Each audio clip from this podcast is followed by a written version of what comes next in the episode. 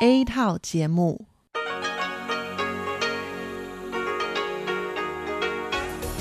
Đây là Đài Phát thanh Quốc tế Đài Loan RTI.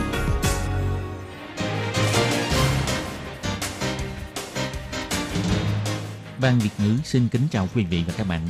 Đây là chương trình Việt ngữ Đài Phát thanh RTI được truyền đi từ Đài Loan.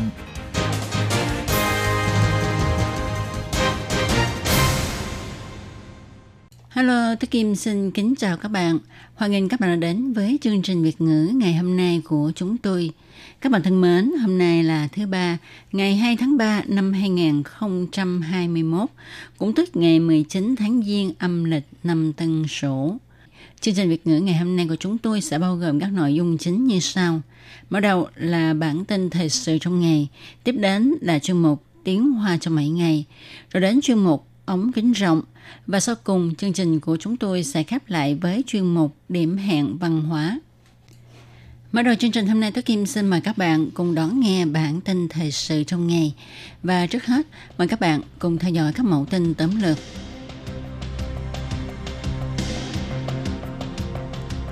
Nghị sĩ Mỹ kêu gọi nước Mỹ khôi phục quan hệ ngoại giao với Đài Loan.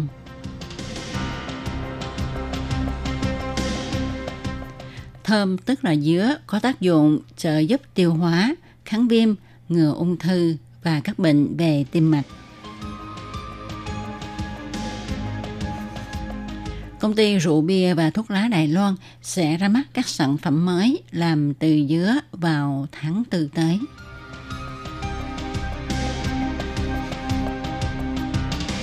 Tổ chức Y tế Thế giới cho biết Đến năm 2050 sẽ có một phần tư nhân khẩu toàn cầu gặp vấn đề về thính lực.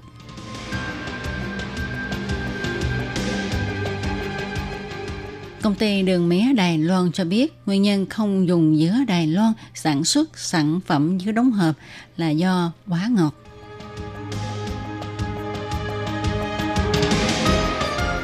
Giá rau cải rất mạnh do cung lớn hơn cầu. Và sau cùng là tỷ giá hối đoái giữa đồng đại tệ và đồng đô la Mỹ. Sau đây Tố Kim xin mời các bạn cùng đón nghe nội dung chi tiết của bản tin thời sự ngày hôm nay nhé.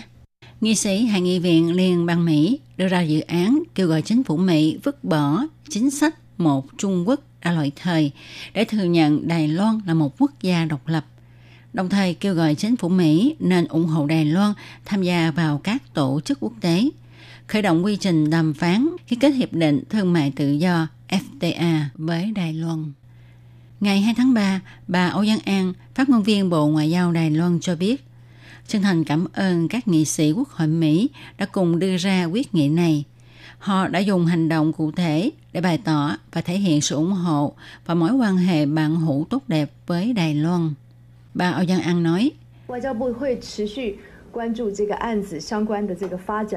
个案子相关的这个发展哦。我们会持续，不论是跟美国的国会哦的国会议员哦这些好朋友们，跟美国行政部门的好朋友们都保持密切的联系。我们会持续的来深化台湾跟美国紧密友好的合作伙伴关系。 Bộ Ngoại giao sẽ tiếp tục quan tâm theo dõi sát tiến triển của dự án này, cũng sẽ tiếp tục giữ liên lạc chặt chẽ với các nghị sĩ quốc hội Mỹ, bạn bè trong các ban ngành hành chính của nước Mỹ tiếp tục xây dựng quan hệ đối tác bạn bè sâu đậm hơn đối với nước Mỹ. Bà Âu Giang An bày tỏ thêm, sau khi ông Trump Biden lên lãnh đạo nước Mỹ, có rất nhiều nghị sĩ xuyên đảng phái trong Quốc hội Mỹ lên tiếng ủng hộ Đài Loan.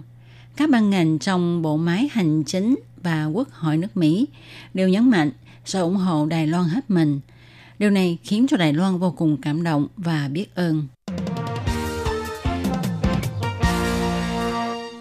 Mấy hôm nay, do Trung Quốc cấm không cho nhập khẩu dứa, tức là thơm của Đài Loan, khiến cho một lượng lớn dứa không xuất khẩu được. Để giúp đỡ người trồng dứa, Đài Loan dấy lên phong trào mua dứa ăn ủng hộ. Bất kể là cơ quan chính phủ, công ty tư nhân hay là dân chúng, mọi người đều cùng nhau mua dứa. Trái dứa có chứa nhiều chất dinh dưỡng bao gồm vitamin nhóm B, vitamin C, sắt, magan, kali cùng nhiều khoáng chất mà cơ thể cần đến. Enzyme có trong dứa ngoài việc có thể tiêu trừ mệt mỏi, chấn hưng tinh thần ra, nó còn giúp tiêu hóa, giảm chứng đầy hơi chứng bụng, táo bón và dự phòng được các bệnh về tim mạch, ngừa ung thư. Chuyên gia dinh dưỡng Lưu Di Lý nói, 凤梨其实它的营养价值很高啦，它就是具备了维生素 B 群啊、叶酸啊，还有一些凤梨酵素，甚至于植化素的一些生物类黄酮。 所以它的好处就是说，呃，它可以帮助你在吃大鱼大肉之后，这些蛋白质可以比较快速的去分解，所以有助于排便。然后另外呢，它也可以去提振精神。 Dứa có giá trị dinh dưỡng cao, dứa có chứa nhiều vitamin nhóm B, folic acid, các enzyme. Do đó, cái hay của nó là khi chúng ta ăn quá nhiều thịt cá thì dứa sẽ giúp phân giải các chất đạm được đưa vào cơ thể này một cách nhanh chóng, cho nên có ích cho việc thải phân. Ngoài ra, dứa còn giúp cho chúng ta hưng phấn tinh thần vì dứa có chứa nhiều vitamin nhóm B, có thể kháng viêm, dự phòng bệnh về tim mạch. Chuyên gia cho biết thêm, dứa là loại trái cây có chỉ số đường huyết GI cao. Nếu ăn quá nhiều sẽ khiến cho lượng đường huyết tăng cao, dễ mập béo. Do đó, mỗi ngày chúng ta chỉ nên ăn khoảng 200 đến 300 gram dứa mà thôi, cũng tức 2 đến 3 chén. Ngoài ra, nhóm người mắc chứng trào ngược dạ dày, viêm rác dạ dày cũng không nên ăn quá nhiều dứa, nếu không bệnh sẽ nặng thêm. Đầu tháng 3, Trung Quốc bắt đầu cấm nhập khẩu dứa, tức là trái thơm của Đài Loan. Để cứu lấy người trồng dứa Đài Loan, công ty rượu bia và thuốc lá Đài Loan tuyên bố gia nhập vào đội ngũ dứa quốc gia, nghiên cứu các sản phẩm làm từ dứa. Năm ngoái, trong thời gian chống dịch COVID-19, công ty rượu bia và thuốc lá Đài Loan đã gia nhập vào đội ngũ sản xuất cồn quốc gia để sản xuất cồn 75 độ, cung cấp cho mọi người sát khuẩn phòng dịch. Công ty còn thu mua gạo lứt của nông dân Đài Loan sản xuất cồn và không cho thêm bất cứ thành phần hóa học nào để cho cồn có mùi thơm tự nhiên của rượu gạo và được mọi người ưa chuộng. Đến nay, dứa của Đài Loan không xuất khẩu được. Công ty rượu bia và thuốc lá Đài Loan tuyên bố gia nhập vào đội ngũ dứa quốc gia, nghiên cứu các sản phẩm làm từ dứa. Chủ tịch Hội đồng Quản trị Công ty Rượu bia và thuốc lá Đài Loan ông Đinh Ngạn Triết cho biết. Hiện tại công ty có sản xuất bia và nước rửa tay khô bằng dứa.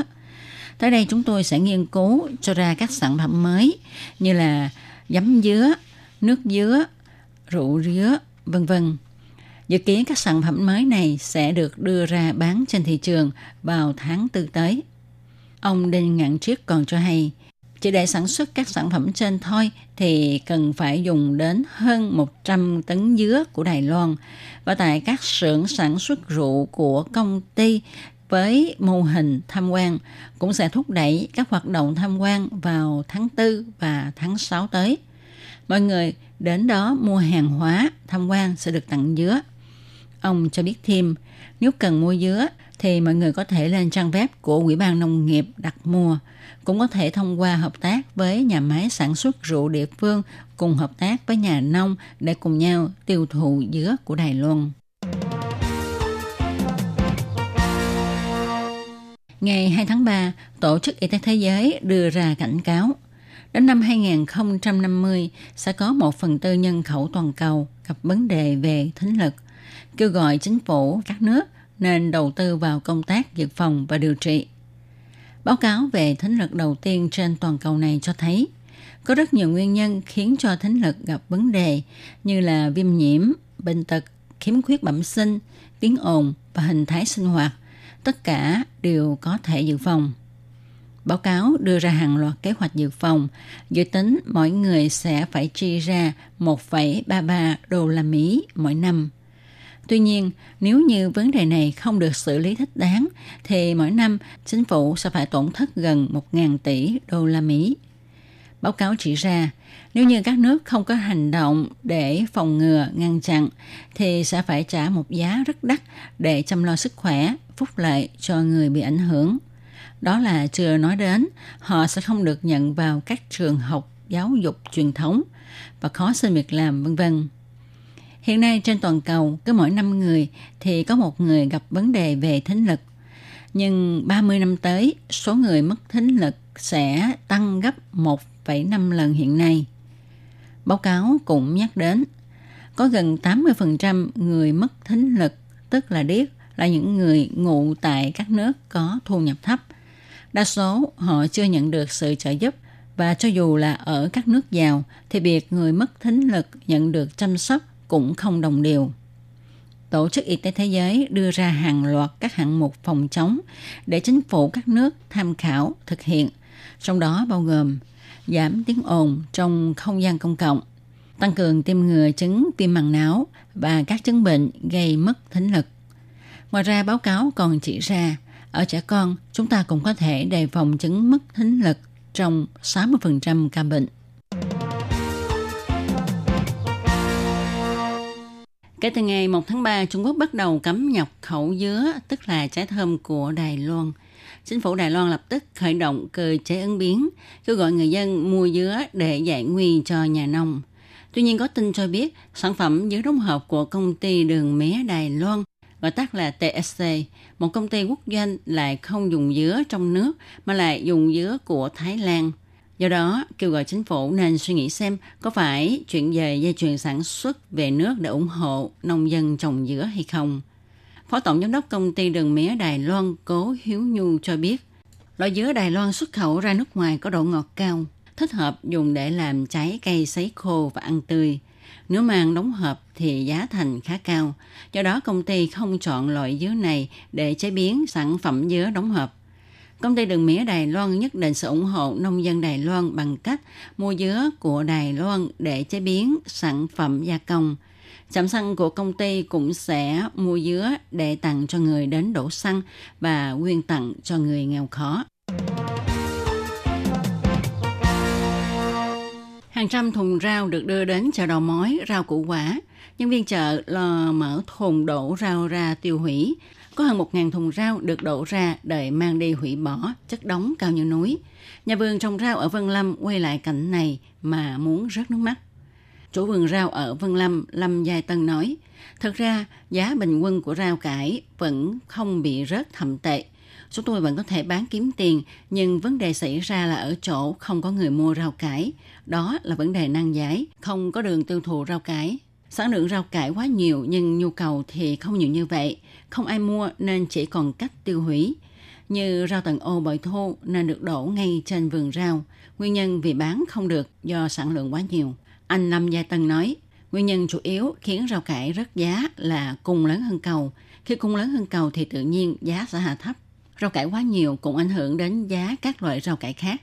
Giá tại chợ đầu mối rau củ quả ở Vân Lâm vào tháng 1 năm nay là bắp cải 24 đài tại 1 kg, tần ô 75,1 đài tại 1 kg, cải trắng 14,8 đài tại 1 kg. Giá gần đây, bắp cải 4,8 đài tại 1 kg, tần ô 14,5 đài tại 1 kg, cải trắng 3,9 đài tại 1 kg. Trong vòng 2 tháng, giá rau rất mạnh khiến cho nhà nông bị lỗ nặng. Chủ vườn rau nói, không có lời thì chịu thôi, thua lỗ thì cũng phải chịu đựng. Người trồng rau cực khổ thu hoạch dưới trời nắng nóng. Thời tiết tốt nên bội thu, nhưng do ảnh hưởng bởi dịch bệnh nên giá rau rất mạnh. Chỉ mong sau tụ trường nhu cầu sẽ tăng lên. Hy vọng mọi người nên ăn nhiều rau cải để giúp đỡ người trồng rau. Tỷ giá hối đoái giữa đồng đại tệ và đồng đô la Mỹ của chiều ngày 2 tháng 3 và sáng ngày 3 tháng 3 vẫn là 28,145 đại tệ đổi 1 đô la Mỹ. Các bạn thân mến, các bạn vừa đón nghe bản tin thời sự ngày hôm nay do Tố Kim thực hiện. Tố Kim xin cảm ơn các bạn đã đón nghe. Các bạn thân mến, Đài RTI đang tiến hành cuộc thăm dò ý kiến thính giả năm 2020. Các bạn có thể điền phiếu thăm dò trên trang web của Đài RTI hoặc là cầm bút và giấy viết ngay đáp án và gửi đến cho ban Việt ngữ là sẽ có cơ hội nhận được quà tặng. Câu thứ nhất, bạn thường nghe chương trình RTI bằng cách nào? A. Trang web B. Radio C. Ứng dụng app D.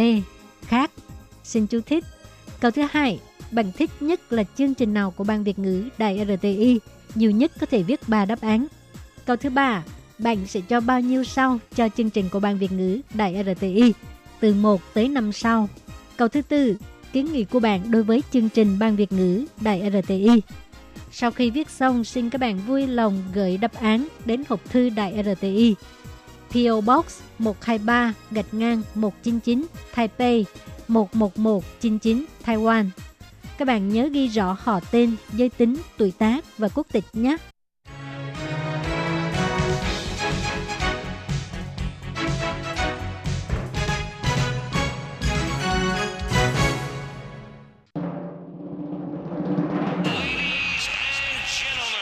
Quý vị đang đón nghe chương trình Việt ngữ Đài RTI truyền thanh từ Đài Loan.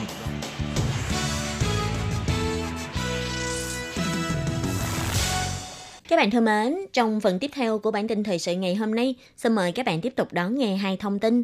Thông tin thứ nhất, do tình hình dịch bệnh trên thế giới vẫn đang căng thẳng, từ tháng 3 Đài Loan vẫn tiếp tục thực hiện chuyên án phòng dịch thu đông, phải có báo cáo xét nghiệm âm tính khi nhập cảnh và đeo khẩu trang tại 8 địa điểm. Thông tin thứ hai, về thời gian khám sức khỏe nhập cảnh của lao động di trú đến khi hoàn thành thời gian tự theo dõi quản lý sức khỏe. Và sau đây xin mời các bạn cùng đón nghe phần nội dung chi tiết của bản tin vắn ngày hôm nay. Do tình hình dịch COVID-19 trên thế giới vẫn đang tiếp diễn, Đài Loan vẫn liên tục có ca xác nhận nhiễm bệnh nhập cảnh từ nước ngoài. Ngày 22 tháng 2, Trung tâm Chỉ đạo Phòng chống dịch bệnh Trung ương đã tuyên bố, từ tháng 3 vẫn tiếp tục thực hiện chuyên án phòng dịch thu đông. Hành khách nhập cảnh hoặc quá cảnh từ nước ngoài phải xuất trình báo cáo xét nghiệm PCR âm tính với virus COVID-19. Khi đi đến 8 địa điểm phải đeo khẩu trang. Trung tâm Chỉ đạo Phòng chống dịch bệnh Trung ương cũng bày tỏ, từ ngày 1 tháng 3 trở đi, vẫn tiếp tục thực hiện các biện pháp phòng dịch tại biên cảnh. Hành khách nhập cảnh hoặc quá cảnh tại Đài Loan đều phải xuất trình báo cáo PCR âm tính với virus COVID-19 trong vòng 3 ngày trước khi lên máy bay. Sau khi nhập cảnh phải cách ly kiểm dịch tại nơi ở phù hợp quy định hoặc tại khách sạn phòng dịch. Du khách phải cam kết trên hệ thống kiểm dịch nhập cảnh trực tuyến, kêu gọi hãng hàng không phụ trách theo dõi. Nếu phát hiện kết quả xét nghiệm không đúng sự thật, từ chối, trốn tránh hay cản trở các biện pháp phòng dịch liên quan sẽ bị xử lý theo quy định của Điều 58 và 69 của Luật phòng chống bệnh truyền nhiễm, phạt từ 10.000 cho đến 150.000 đại tệ. Đối với báo cáo xét nghiệm không đúng sự thật, sẽ bị truy cứu thêm tội ngụy tạo văn thư. Về phần phòng dịch tại khu dân cư, quy định đeo khẩu trang tại 8 địa điểm vẫn tiếp tục phải thực hiện. Khi người dân đi đến các cơ sở chăm sóc y tế như bệnh viện, phòng khám, viện dưỡng lão vân vân, đón các phương tiện giao thông công cộng, nơi mua sắm thường ngày, trường học, tham quan triển lãm thi đấu, nơi vui chơi giải trí, đền thờ tín ngưỡng tôn giáo, các cơ quan nhà nước vân vân đều bắt buộc phải đeo khẩu trang. Nếu không đeo khẩu trang mà nhắc nhở cũng không nghe, sẽ bị xử phạt theo điểm 6 khoảng 1 điều 37 luật phòng chống bệnh truyền nhiễm, xử phạt từ 3.000 cho đến 15.000 đại tệ. Do ảnh hưởng của dịch COVID-19, gần đây Sở Quản lý Dịch bệnh đã gửi công văn đến các chính quyền huyện thị và bệnh viện có đủ tiêu chuẩn khám sức khỏe cho lao động di trú, điều chỉnh về thời gian khám sức khỏe sau 3 ngày sau khi nhập cảnh của lao động di trú. Bắt đầu từ ngày 19 tháng 2, lao động di trú cách ly kiểm dịch tại nhà sẽ bắt đầu đi khám sức khỏe sau khi nhập cảnh trong vòng 3 ngày, kể từ ngày thứ hai sau khi hết thời gian tự theo dõi sức khỏe. Trong tương lai sẽ tùy vào tình hình diễn biến của dịch bệnh mà có quy định điều chỉnh. Theo điều 5 của biện pháp quản lý kiểm tra sức khỏe của người nước ngoài được tuyển dụng, lao động di trú sau khi nhập cảnh phải đi khám sức khỏe trong vòng 3 ngày sau khi nhập cảnh.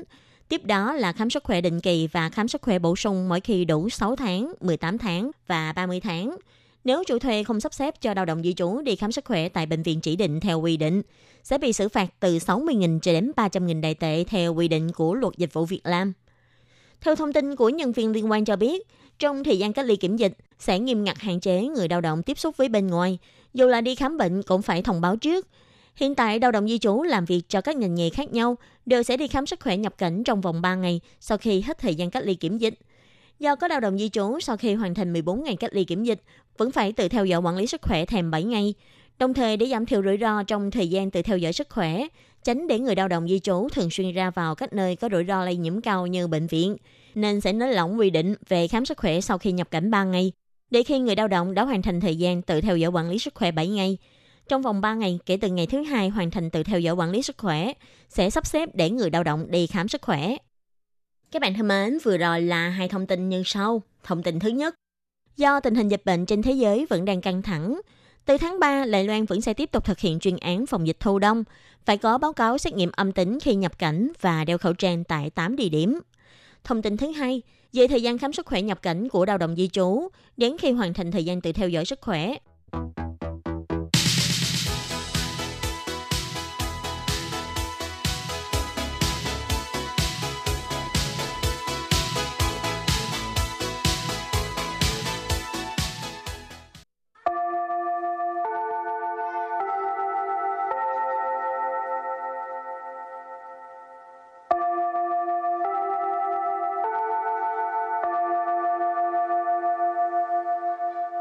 Xin mời quý vị và các bạn đến với chuyên mục Tiếng Hoa cho mỗi ngày do Lệ Phương và Thúy Anh cùng thực hiện.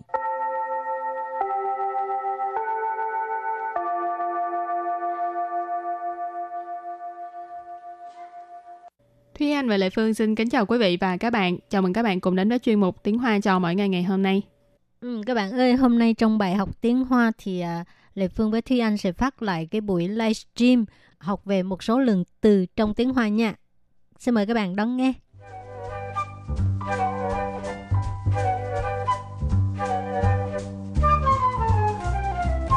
Trong bài học của hôm nay chúng ta sẽ nêu ra một số từ xong rồi hỏi các bạn đó là cái từ này cái lượng từ của nó là gì các bạn hãy nhanh chóng comment ở bên dưới rồi uh, trong vòng một khoảng thời gian ngắn thì uh, anh và Lệ Phương sẽ giải đáp cho các bạn ngay trong livestream ngày hôm nay cho nên các bạn nhớ comment nhanh tay nha Ừ.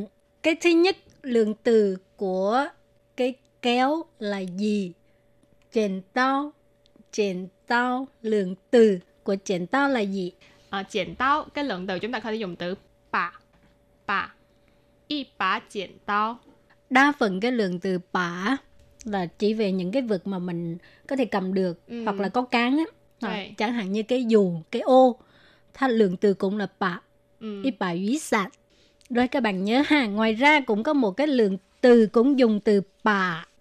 Cái này, chìa khóa cũng là vậy ha. Thì anh chìa khóa, làm sao đọc? y bà yào sử Yào sử là chìa khóa cho nên bà là cái ờ, ý chỉ là một cái chìa khóa một cái chìa khóa thì gọi là y bà yào sử nhưng mà nếu như mà là một sâu chìa khóa thì như thế nào một sâu chìa khóa thì chúng ta sẽ không gọi là bà nữa mà một sâu chìa khóa thì chúng ta sẽ gọi là chuan Thường mình nói một chùm nè, ừ. một nải nè. Mấy cái này cũng là choan. ý chuan yao sử ý chuan yao sử tức là một cái sâu một chùm Cái này là một chùm nha, là có ờ, mấy cái ờ, chìa khóa lận á. Còn chỉ một cái thôi là y bà, bà. Rồi hồi nãy mình nói về cái ờ, kéo là chèn tao thì trong đó tao là dao và bây giờ mình có một cái ờ, ờ, từ vựng gọi là mày con tao. Mày con tao. Mày con tao. Mày con tao tức là dao rọc giấy. Hồi nãy mình học trình tao rồi thì bây giờ các bạn uh, có biết là lượng từ của dao rọc giấy là gì không? Comment nha. Lượng từ của dao rọc giấy mày con tao thì cũng gọi là bà nha các bạn. Y bà mày con tao. y bà mày con tao. cho nên quy ra là ờ, uh, dao nè các loại dao kéo uh, chúng ta đều gọi là bà. y bà tao y bà mày công táo y bà剪tao cả ba cái loại này đều dùng chữ bà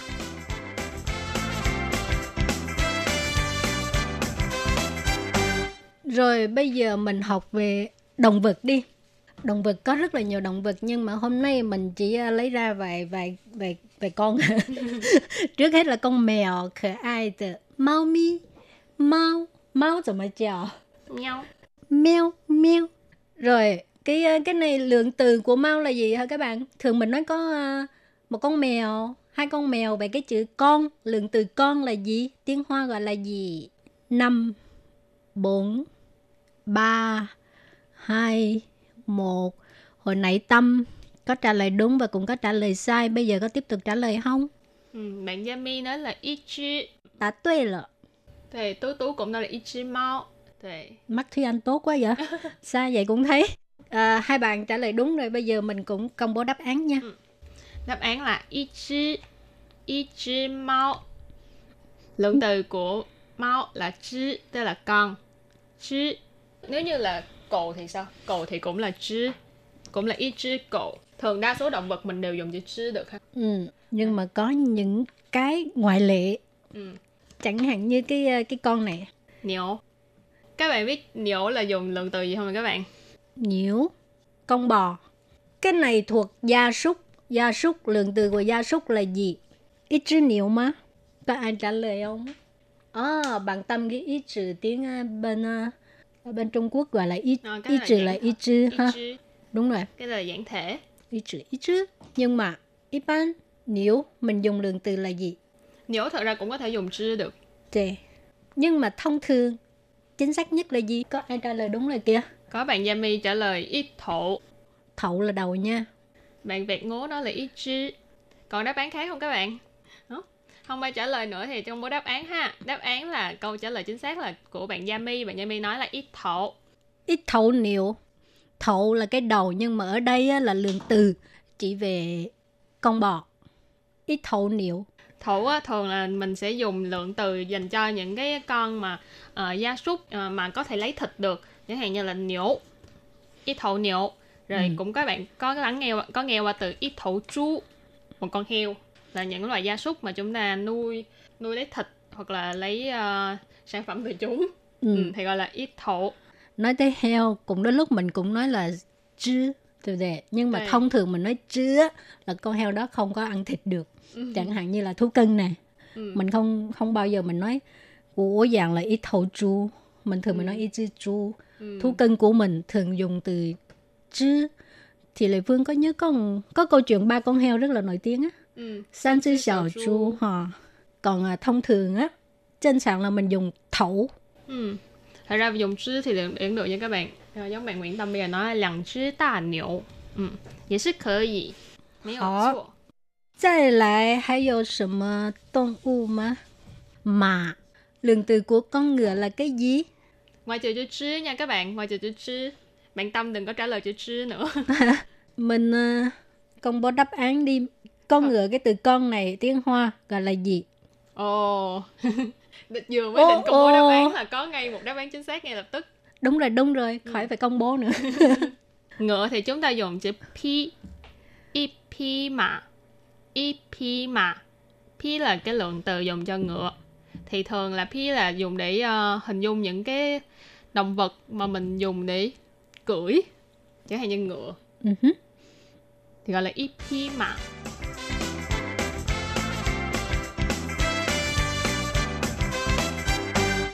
Hảo, thấu phạ.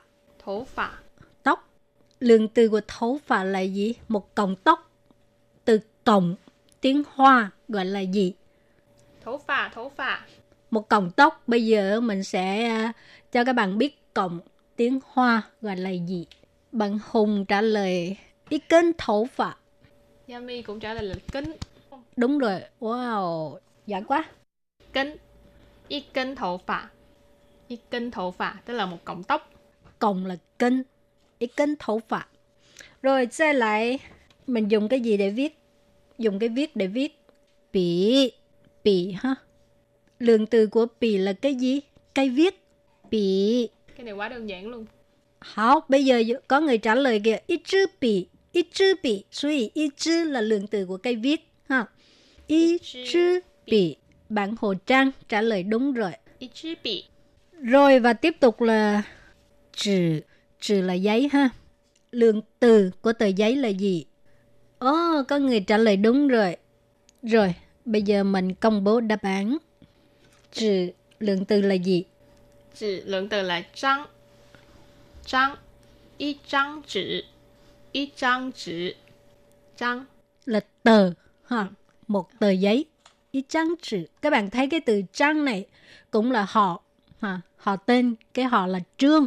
Nhưng mà đây là lượng từ cho nên cái lượng từ trang chỉ là tờ.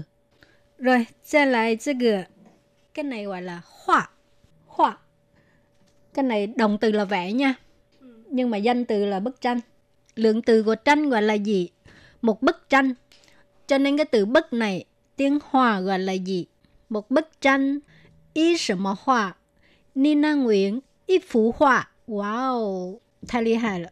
Y phú họa, y phú họa. Tức là một bức tranh còn nếu như mà có một số trường hợp thì chúng ta cũng có thể là một, một tờ tranh một tấm tranh thì cũng có thể dùng chữ trăng nhưng mà đa số thì chúng ta vẫn là dùng chữ phủ phủ y phủ họa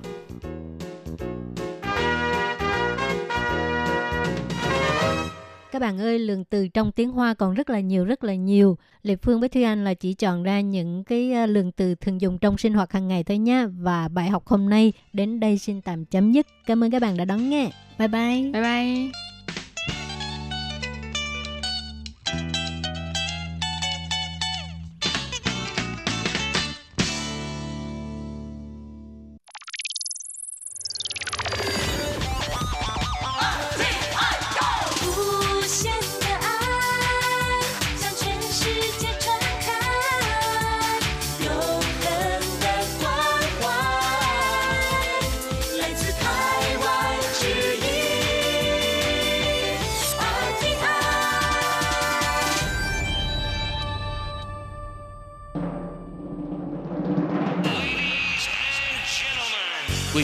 Đón nghe chương trình Việt ngữ Đài RTI truyền thanh từ Đài Loan.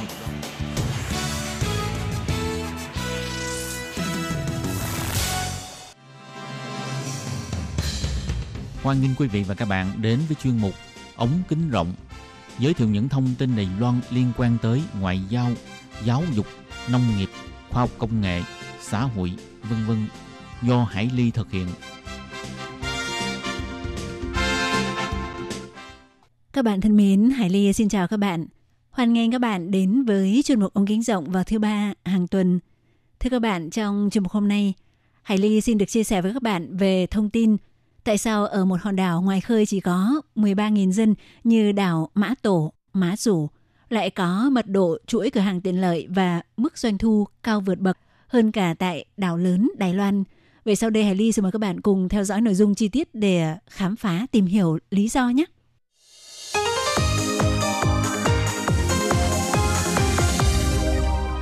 Các bạn thân mến thì ờ, nếu các bạn là du khách đã từng tới thăm Đài Loan, chắc chúng ta sẽ cảm thấy khá thú vị với mật độ ờ, cửa hàng tiện lợi tại đảo Đài Loan khá dày và chúng ta có thể mua được những món đồ có đặc sắc Đài Loan, những món đồ nho nhỏ xinh xinh. Tuy nhiên thì ờ, đối với người dân Đài Loan thì cửa hàng tiện lợi là một phần vô cùng quan trọng không thể thiếu được trong cuộc sống tại cửa hàng, tiện lợi có thể diễn ra vô cùng nhiều các ờ, hoạt động để phục vụ cho nhu cầu cuộc sống của người dân, từ ờ, ăn uống, từ ăn sáng cho tới các bữa ăn chính, rồi ờ, các món đồ ăn vặt, đồ uống hay mọi nhu cầu chúng ta có thể là do nhỡ vội nên à, không kịp đi mua ở siêu thị thì à, chúng ta có thể đến bất cứ một cửa hàng tiện lợi nào trên phố. Có lẽ là chỉ cách à, vài trăm mét là sẽ có một cái để lập tức bổ sung cho cái nhu cầu của chúng ta.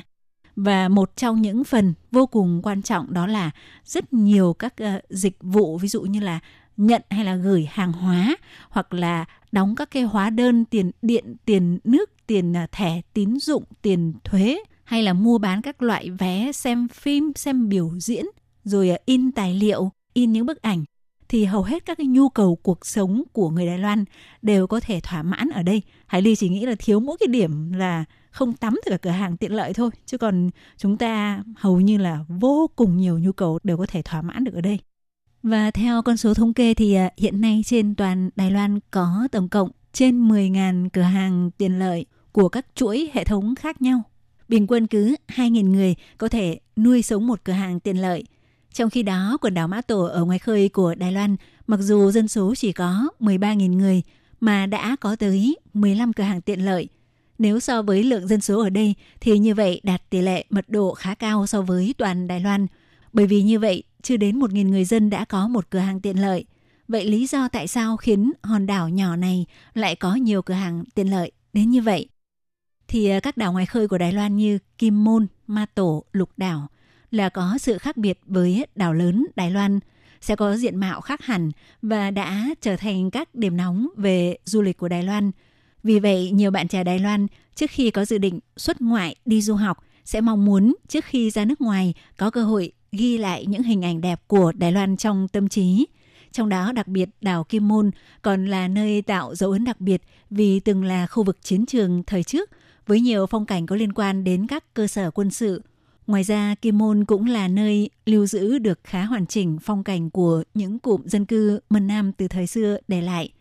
Còn trong trường hôm nay thì à, chủ yếu Hải Ly xin giới thiệu với các bạn về sự phát triển với mật độ cao của cửa hàng tiện lợi tại quần đảo Mã Tổ. Và trước tiên thì à, Hải Ly xin giới thiệu sơ qua với các bạn về vị trí địa lý, lịch sử và vài nét đặc trưng của Mã Tổ. Thì Mã Tổ Má Rủ hay quần đảo Mã Tổ, Má Rủ Chuyến Tàu. Về phân khu hành chính thì trực thuộc xã Mã Tổ, huyện Liên Giang, Trung Hoa Dân Quốc, nằm ở chính giữa phía bắc của eo biển Đài Loan, quay mặt hướng về phía cửa biển Mân Giang, cửa biển Liên Giang và vịnh Lúa Yuén. Nó cách Trung Quốc một khoảng cách rất ngắn. Ở điểm cách Trung Quốc gần nhất của quần đảo này chỉ có khoảng cách 9,25 km. Quần đảo Mã Tổ có tổng cộng 36 đảo và bãi đá, với tổng diện tích 29,6 km vuông, với lượng dân số như đã giới thiệu với các bạn ở trên và với lượng dân số là trên 13.000 người. Về ngôn ngữ thì ờ, ngoài tiếng phổ thông, Người dân tại quần đảo Mã Tổ nói tiếng Mẫn Đông, Mìn Tung ủy khá phổ biến. Hay ờ, người dân trên đảo còn gọi là Bình Thoại, Pính ủy hoặc ờ, tiếng Mã Tổ, Mã Chú ủy, tiếng Phúc Châu, Phú Châu Hỏa. Còn cách dùng từ chính thống thì gọi là tiếng Phúc Châu hoặc tiếng Phúc Châu Mã Tổ. Thì ờ, những hòn đảo của quần đảo Mã Tổ giống như những hạt ngọc từ trên trời rớt xuống cửa sông Mân Giang, đã làm ngăn lại dòng chảy của Mân Giang. Sự kiểm soát về quân sự trong thời gian dài đã khiến cho quần đảo Mã Tổ vẫn lưu giữ được vẻ đẹp tao nhã của thế kỷ trước. Trên đảo Mã Tổ có kiến trúc kiểu Mẫn Đông với những nét đẹp khác hẳn với đảo Đài Loan như văn hóa ẩm thực truyền thống, môi trường sinh thái và môi trường tự nhiên rất phong phú, khiến du khách có cảm giác như mình đang sống trong những năm của thập niên 1960 khi bạn đang chìm đắm trong khung cảnh đầy tĩnh lặng như vậy thì bất ngờ tiếng chuông cửa tinh tong của những cửa hàng tiện lợi lại đưa bạn quay trở về với cuộc sống thực tại. Thì với số lượng cửa hàng tiện lợi khá dày trên đảo Mã Tổ đã gây ngạc nhiên cho du khách từ nơi khác đến đây và cũng đặt ra một câu hỏi thắc mắc là với một lượng dân số của 4 xã và 5 hòn đảo chủ yếu thuộc quần đảo này chỉ tương đương với lượng dân số của một khu dân cư thông thường tại Đài Loan thì liệu nó có thể nuôi sống được bấy nhiêu cửa hàng tiện lợi thật hay sao? Thì ờ, như con số ở phần đầu chuyên mục Hải Ly đã giới thiệu với các bạn, chỉ với 13.000 dân trên quần đảo Mã Tổ mà đã có tới 15 cửa hàng tiện lợi tại đây Trong đó bao gồm 12 cửa hàng thuộc chuỗi cửa hàng 7-Eleven và 3 cửa hàng thuộc chuỗi cửa hàng Family Mart, chuyển cha便利商店. Tính ra bình quân một cửa hàng tiện lợi phục vụ cho khoảng 900 người dân có thể nói là mật độ rất cao. Ngoài ra nếu nói về doanh thu của các cửa hàng tiện lợi thông thường thì doanh thu của mỗi một cửa hàng tiện lợi một ngày bình quân là 60.000 đài tệ. và từ đó tính ra mức chi tiêu bình quân của mỗi một khách hàng là 80 đài tệ. Mức chi tiêu như vậy tính ra tương đương với mỗi ngày sẽ có khoảng 700 người đến cùng một chi nhánh cửa hàng tiện lợi để mua bánh mì uống kèm với cà phê hoặc đồ uống. Thì ờ, do bùng phát dịch Covid-19, người Đài Loan không thể xuất ngoại đi du lịch. Chính vì thế đã làm tăng nhu cầu du lịch trong nước, khiến du khách đi tới mã tổ du lịch đạt 200.000 lượt người trong năm 2020. Lấy tour 3 ngày 2 đêm làm ví dụ, chia đều ra, mỗi ngày sẽ có khoảng 1.600 du khách ghé thăm đảo Mã Tổ, sẽ tạo ra khoảng 100 đến 200 lần ghé vào cửa hàng tiện lợi để tiêu dùng. Và có thể cũng sẽ có nhiều người ờ, thắc mắc rằng đi du lịch là để có những sự ờ, trải nghiệm thú vị, vậy tại sao lại chọn ghé thăm cửa hàng tiện lợi thì cũng chẳng có gì khác biệt so với tại đảo Đài Loan. Có thể là rất nhiều người trong số chúng ta đều đã từng trải qua kinh nghiệm tương tự như nhau, đó là mua những mặt hàng có giá cao hơn giá thị trường tại các khu phong cảnh hoặc khu vui chơi giải trí. Đôi khi như vậy sẽ làm giảm sự hứng thú, vui vẻ trong chuyến đi của chúng ta. Trong khi đó thì ờ, rất nhiều các hòn đảo ngoài khơi của Đài Loan đều là những thánh địa du lịch. Vì vậy để tránh tình trạng phải mua những hàng hóa cao hơn mức giá thị trường mà chúng ta dự tính thì ờ, rất nhiều người đã chọn cửa hàng tiện lợi vì ờ, cho dù là các chi nhánh khác nhau nhưng các mặt hàng đều được bán ra với giá cả đồng nhất. Còn đối với du khách người nước ngoài mà nói, hàng hóa tại cửa hàng tiện lợi của Đài Loan vốn dĩ là có sự đặc biệt và có thể mua được những mặt hàng không thể bỏ qua của cửa hàng tiện lợi Đài Loan.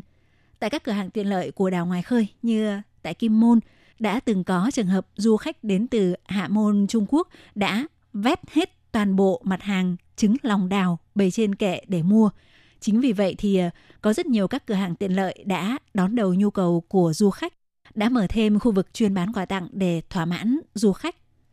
Có thể nói hiện nay ở Đài Loan, cửa hàng tiện lợi đã trở thành một phần không thể thiếu được trong cuộc sống của người Đài Loan.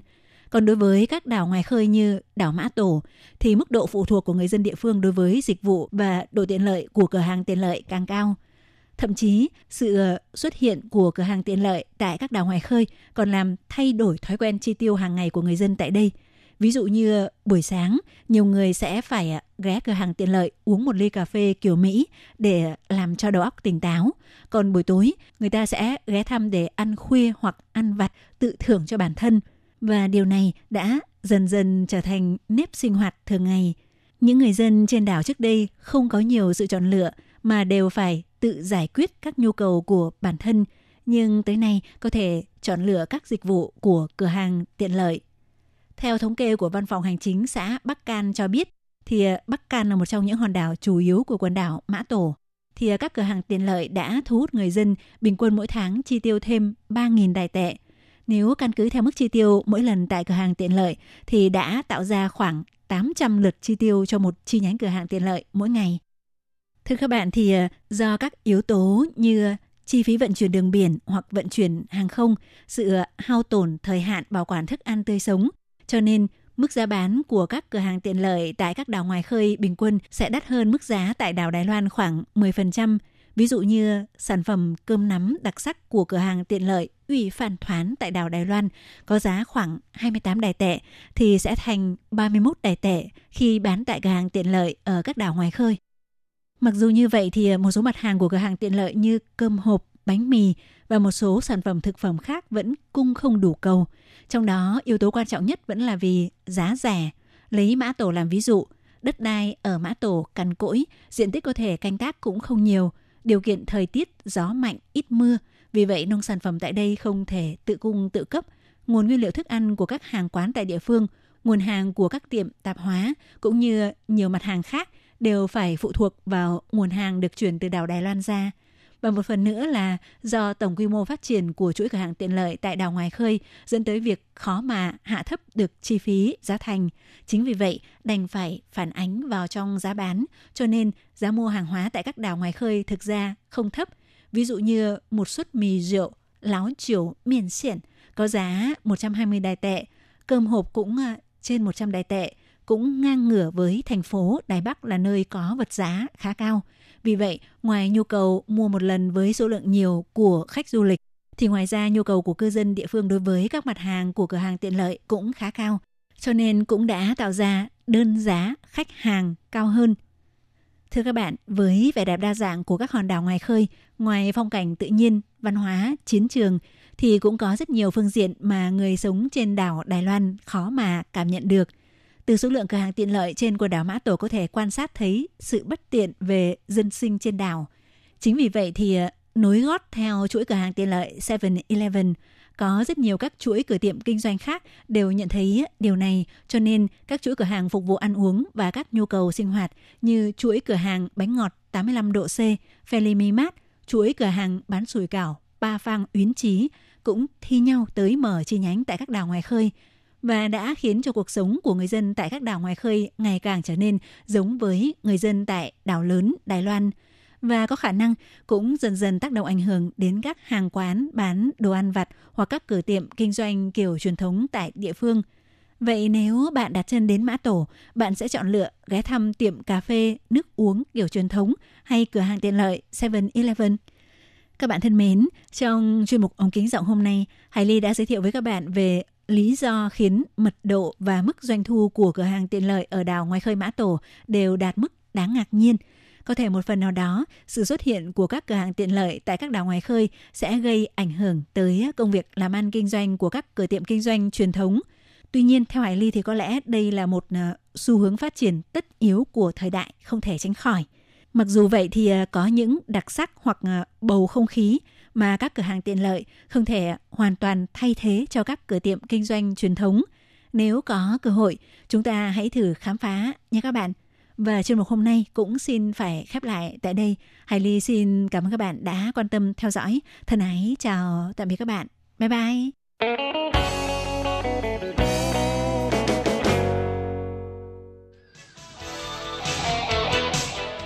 Quý vị và các bạn thân mến, xin mời quý vị và các bạn truy cập vào trang web Đài RTI để đón nghe chương trình phát thanh tiếng Việt vn.rti.org.tvk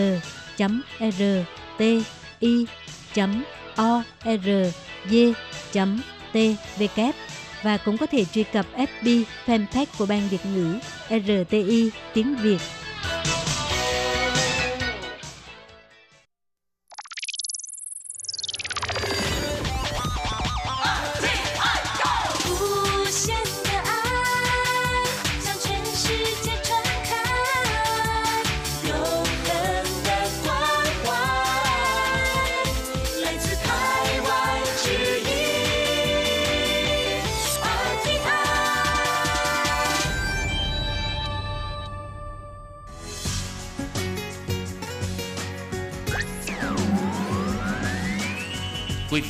Đón nghe chương trình Việt ngữ Đài RTI truyền thanh từ Đài Loan.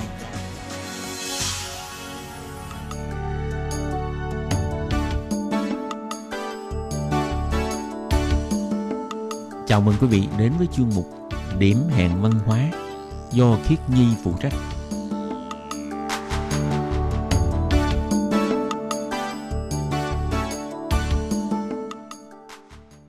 Xin chào các bạn, các bạn thân mến, các bạn đang đón nghe chuyên mục điểm hẹn văn hóa.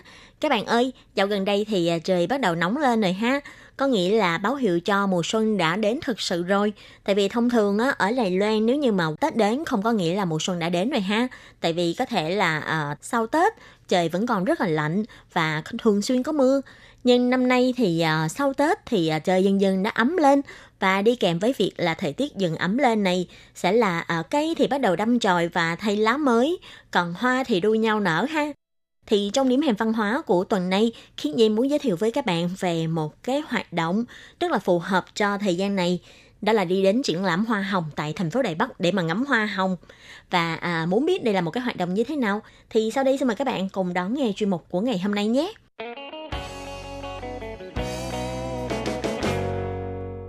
Các bạn biết không, tại khu vực thành phố Đài Bắc có một cái vườn hoa hồng rất là nổi tiếng và một cái vườn hoa hồng này rất là lớn. Đó là công viên hoa hồng ở tại khu công viên hoa bổ cũ, tức là hoa bổ cung duyện ha. Còn tiếng Anh thì gọi là Expo Park. Tại vì do trước đây ở đây từng có một cái cuộc triển lãm về hoa và công viên này được chuyên môn dùng để phục vụ cho cái triển lãm hoa này. Thì sau khi triển lãm hoa này kết thúc, công viên này vẫn được giữ lại để phục vụ cho người dân ở thành phố Đài Bắc. Và những năm gần đây, tại công viên này đã có một khu được xây dựng riêng để trồng hoa hồng, được gọi là công viên hoa hồng tại thành phố Đài Bắc. Cho nên có thể nói vườn hoa hồng này chính là một phần của công viên Expo Park. Thì khuôn viên của công viên này được đặt tại gần Metro Duyển Xanh, ờ, ở cạnh Viện Bảo tàng Mỹ thuật. Và trong thời gian là từ ngày 12 tháng 3 cho đến ngày 4 tháng 4 tới, trong công viên này sẽ diễn ra một cuộc triển lãm gọi là triển lãm hoa hồng – nếu như mà các bạn ai ở gần thành phố Đài Bắc hay là những bạn mà thích hoa hồng thì nhất định không thể nào bỏ qua cái triển lãm này ha. Trong khu khuôn viên này có tất cả là hơn 800 giống hoa hồng khác nhau với cảnh quan tạo hình độc đáo và thơ mộng, rất là thích hợp để cho người dân đến du xuân nhân dịp đầu năm. Và có thể nói, vườn hoa hồng này chính là vườn hoa hồng cổ điển với chủ đề hoa hồng tre. Mỗi dịp xuân về, có thể nói là trong toàn khuôn viên trầm hoa đua thắm, nơi nơi không khí đều ngập tràn mùi hương thoang thoảng của hoa, như đưa người tham quan lạc vào trong biển hoa mênh mông. Có thể nói, công viên hoa hồng Đài Bắc này được xem là vườn hoa hồng lớn nhất của khu vực miền Bắc Đài Loan. Và năm nay, vườn hoa hồng này cũng đã được mở rộng diện tích thêm gấp 2,3 lần. Trong triển lãm hoa hồng năm 2020, thì phía ban quản lý của công viên cũng đã bày tỏ sẽ cho xây dựng thêm một khu khuôn viên trồng hoa hồng mới, tức là di tình viên bây giờ. Vì phần khuôn viên mở rộng này đã bắt đầu được khởi công vào tháng 8 của năm 2020. Sau khi hoàn công, thì diện tích của toàn khu khuôn viên vườn hoa hồng sẽ rộng đến 11.900 m2. Có thể nói trong một thành phố đông người như thành phố Đài Bắc, có được một khu công viên rộng lớn như vậy thật là một điều không dễ dàng chút nào. Tuy nhiên thì à, nếu như mà các bạn ở Lài Loan các bạn sẽ phát hiện Thực ra ở Lài Loan nói chung hay là ở thành phố Đài Bắc nói riêng thì đều có rất là nhiều công viên rộng lớn như vậy. Có thể nói đây chính là một cái phúc lợi cho người dân khi sinh sống tại Lài Loan. Như ở thành phố Đài Bắc, ngoài công viên Hoa Hồng này ra, còn có công viên rất là nổi tiếng như là à, Ta An Sinh Điện Cung Duyện, tức là công viên rừng cây xanh ở tại khu vực Ta An, hay là ở khu vực Tân Bắc thì có công viên à, Tân Đô Hội nè. Có thể nói mật độ dân số tại các thành phố lớn như là Đài Bắc, Đài Trung hay Cao Hùng là rất là đông. Tuy nhiên, chính phủ vẫn rất là quan tâm đến cái vấn đề mà giữ lại các mảng xanh cho khu vực thành phố để người dân có thể hít thở được không khí trong lành cũng như là vào những dịp cuối tuần hay là sau giờ làm thì có thể đi ra công viên để tản bộ hoặc là đến công viên để mà tập thể dục. Hoặc là đến công viên để mà tập thể dục trên có thể nói đây là những cái điều mà khiến nhi rất là thích ở đài Loan ha. Và công viên hoa hồng này cũng là một trong những khuôn viên xanh ở ngay trong thành phố Đài Bắc. Đã thế vào tháng 8 năm ngoái thì ban quản lý của khu công viên này còn bắt đầu cho mở rộng thêm để xây dựng khu khuôn viên mới cho công viên hoa hồng này thì à, theo kế hoạch công viên này đã được hoàn thành vào cuối tháng 2 vừa rồi và đến đầu tháng 3 trong triển lãm hoa hồng của mình thì sẽ bắt đầu mở cửa cho khách vào tham quan. Nếu tình hình dịch vẫn không có gì thay đổi, thì vào ngày 12 tháng 3 này, triển lãm hoa hồng tại công viên Expo Park của thành phố Đài Bắc sẽ khai mạc. và chắc chắn đây sẽ là một điểm đến khiến cho các tín đồ cùng hoa hồng phải mê mệt. Cùng với lại à, khu khuôn viên có diện tích rất là rộng lớn ra, ở trong đây còn có vô vàng giống hoa hồng khác nhau được trồng tại đây để cho các tín đồ hoa hồng tha hồ mà chiêm ngưỡng. Và bắt đầu từ tháng 8 năm ngoái, khu khuôn viên mới này trong công viên Hoa Hồng đã được khởi công xây dựng và mở rộng thêm. Ngoài khu vực trồng hoa giống và khu biển hoa để cho du khách tham quan và chụp hình ra, thì lần này tại khu vực ở gần đường Tân Sinh, tức là Sinh Sinh Lu của công viên, thì đã được tiến hành mở rộng xây dựng thêm di tầm viên. Và sau khi hoàn công, trong đây dự kiến sẽ có khu vực vườn hoa hồng ngũ sắc và hoa hồng giống trồng trong nhà. Cùng với lại khu triển lãm trưng bày cây cảnh vân vân. Phía ban quản lý công viên cũng sẽ cho nhập thêm 235 giống hoa hồng khác nhau về đây, với tất cả là khoảng 4.255 cây hoa hồng, để vườn hoa hồng Đài Bắc được mở rộng cả về chất lẫn lượng cũng như là để người dân khi đến đây có thể chiêm ngưỡng cảnh sắc là trăm hoa đua nở, sắc màu rực rỡ, kết hợp với lại các bài chỉ hoa kiển vườn tược rất là tuyệt đẹp. Và phía ban quản lý cũng nói rõ thêm, ba khuôn viên trong vườn hoa hồng đều có đặc điểm rất là riêng, như trong vườn hoa hồng ngũ sắc sẽ được chia thành 4 khu vực trưng bày với tông màu khác nhau, như tông màu đỏ nè, tông màu hồng pha với lại lam tím nè, tông màu cam và vàng nè và tông màu trắng xanh vân vân. Để phân chia từng khu vực trồng hoa hồng theo màu sắc khác nhau. Và ngoài ra, trong khuôn viên còn cho trồng những giống hồng leo, hồng thân gỗ. Để tận dụng hình dáng thân cây của hoa hồng để làm thành những cái hàng rau, những cái vườn hoa hay là cổng hoa hồng lãng mạn. Cũng như là để người dân khi đến đây có thể chiêm ngưỡng những cây hoa hồng với những dáng vẻ khác nhau. Nếu như mà nói về điểm đặc sắc của vườn hoa hồng này, có lẽ là chúng ta không thể nào bỏ qua về các giống cây hoa hồng được trồng trong vườn. Và có thể nói đây là một cái vườn hoa hồng có đầy đủ các giống hoa hồng nhiều nhất tại cả Đài Loan. Như trong vườn giống hoa hồng trồng tại nhà, thì đây là nơi tập hợp nhiều loại hoa hồng giống khác nhau từ Bắc chí Nam của cả Lầy Loan. Ví dụ như trong đó thì có giống hoa hồng do ông Takonori Kimura, tức là chủ vườn hoa hồng lớn nhất của Nhật Bản lại tạo. Và ngoài ra còn có giống hoa hồng của ông David Austin, người Anh. Và các bạn có biết không, thực ra ông David Austin là một nghệ nhân trồng hoa hồng rất là nổi tiếng tại Anh Quốc. Những cái giống hoa hồng do ông trồng hay là do ông lai tạo tiếp được sự ưa chuộng của hoàng gia Anh và đặc biệt là của nữ hoàng Anh Quốc. Trong vườn hoa hồng Đài Bắc cũng có những cái giống hoa hồng do ông Austin lai tạo. Cho nên khi mà các bạn muốn đến chiêm ngưỡng những cái giống hoa hồng nước ngoài là các bạn nhớ là đừng có bỏ qua cái triển lãm hoa hồng lần này nhé. Còn đối với lại những cái giống hoa hồng trong nước thì trong vườn hoa hồng này còn có giống hoa trong nước của ông Hứa Cổ Ý tại vườn hoa hồng Phân Săn của Đài Loan.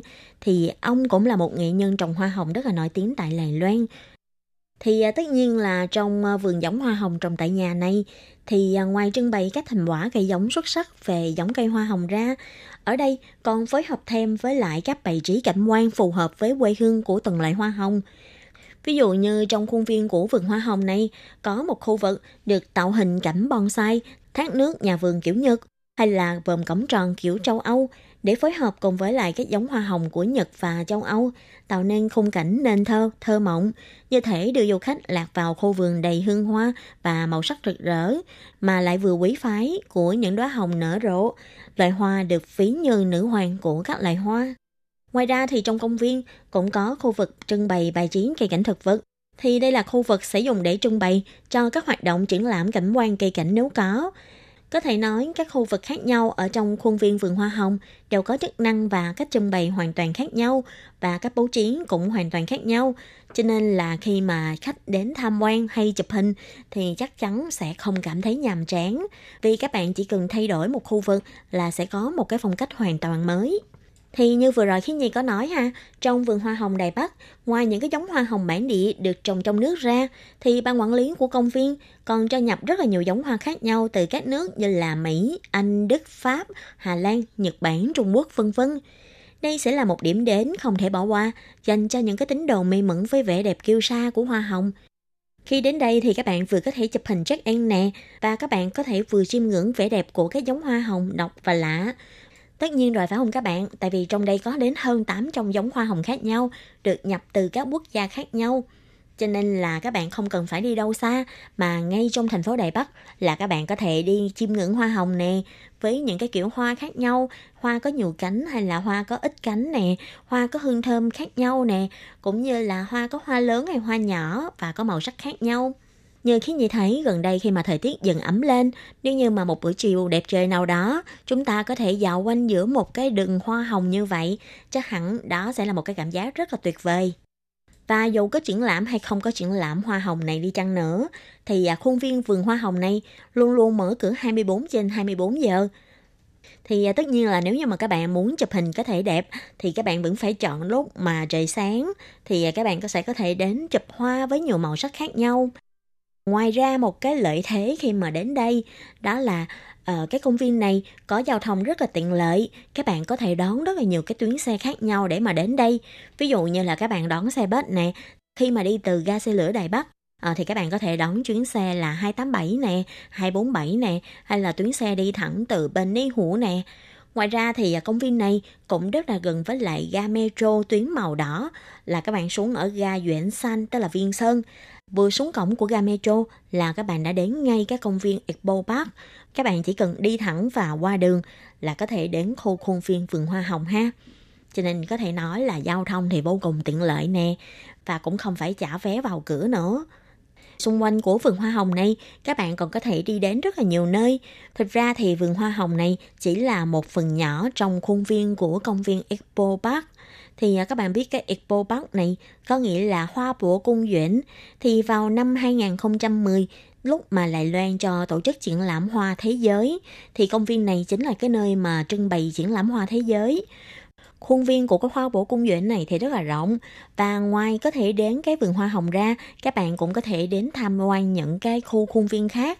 Ví dụ như là trong đây có một cái khuôn gọi là ủ tía quạnh thì đây là một cái khu vực mà thường xuyên có biểu diễn ca nhạc hay là có biểu diễn múa. Ngoài cái khu ủ tía quản ra, các bạn còn có thể đi đến Phong Nguy Quản. Thì đây là một cái tòa nhà chuyên trưng bày về à, các à, văn vật à, mang đậm đặc sắc văn hóa của người dân tộc Nguyên trú.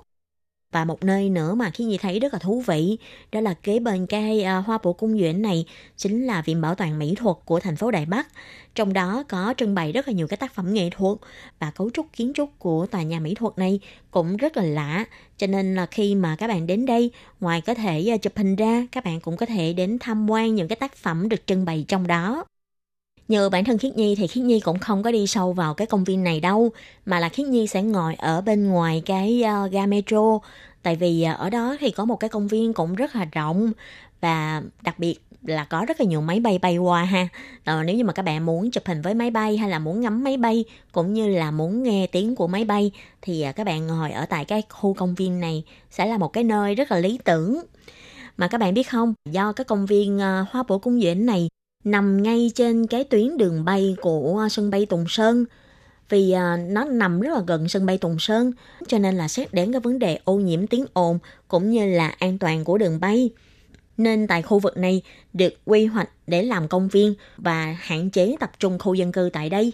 Cho nên chúng ta cũng có thể phần nào hiểu được vì sao tại một cái thành phố mà đông dân như là thành phố Đài Bắc, tất đất tất vàng mà chính phủ lại quy hoạch ra một cái khuôn viên rất là rộng ở tại ờ, uh, San này để làm hoa bổ cung Duyễn thì uh, tại vì do xét đến cái vấn đề mà an toàn bay nè và uh, do nếu như mà để người dân sinh sống tại khu vực này chắc chắn cũng sẽ rất là ồn ào. Cho nên là thôi để làm công viên ha. Uh, để những ai mà muốn ngắm máy bay thì cứ ra đây mà ngồi hen và ở cuối chương trình thì Khiết Nhiên cũng xin nhắc lại ha, nếu như bạn nào mà muốn đến tham quan tại uh, triển lãm hoa hồng ở tại công viên vườn hoa hồng tại Duyển San của thành phố Đài Bắc thì uh, các bạn nhớ nha, triển lãm được tổ chức vào ngày 12 tháng 3 cho đến ngày 4 tháng 4. Triển lãm này là hoàn toàn miễn phí và các bạn có thể đến bất kỳ lúc nào cũng được. Và các bạn thân mến, chuyên mục điểm hẹn văn hóa của tuần này cũng xin tạm khép lại tại đây. Cảm ơn sự chú ý lắng nghe của quý vị và các bạn. Xin thân ái chào tạm biệt các bạn và hẹn gặp lại. Bye bye!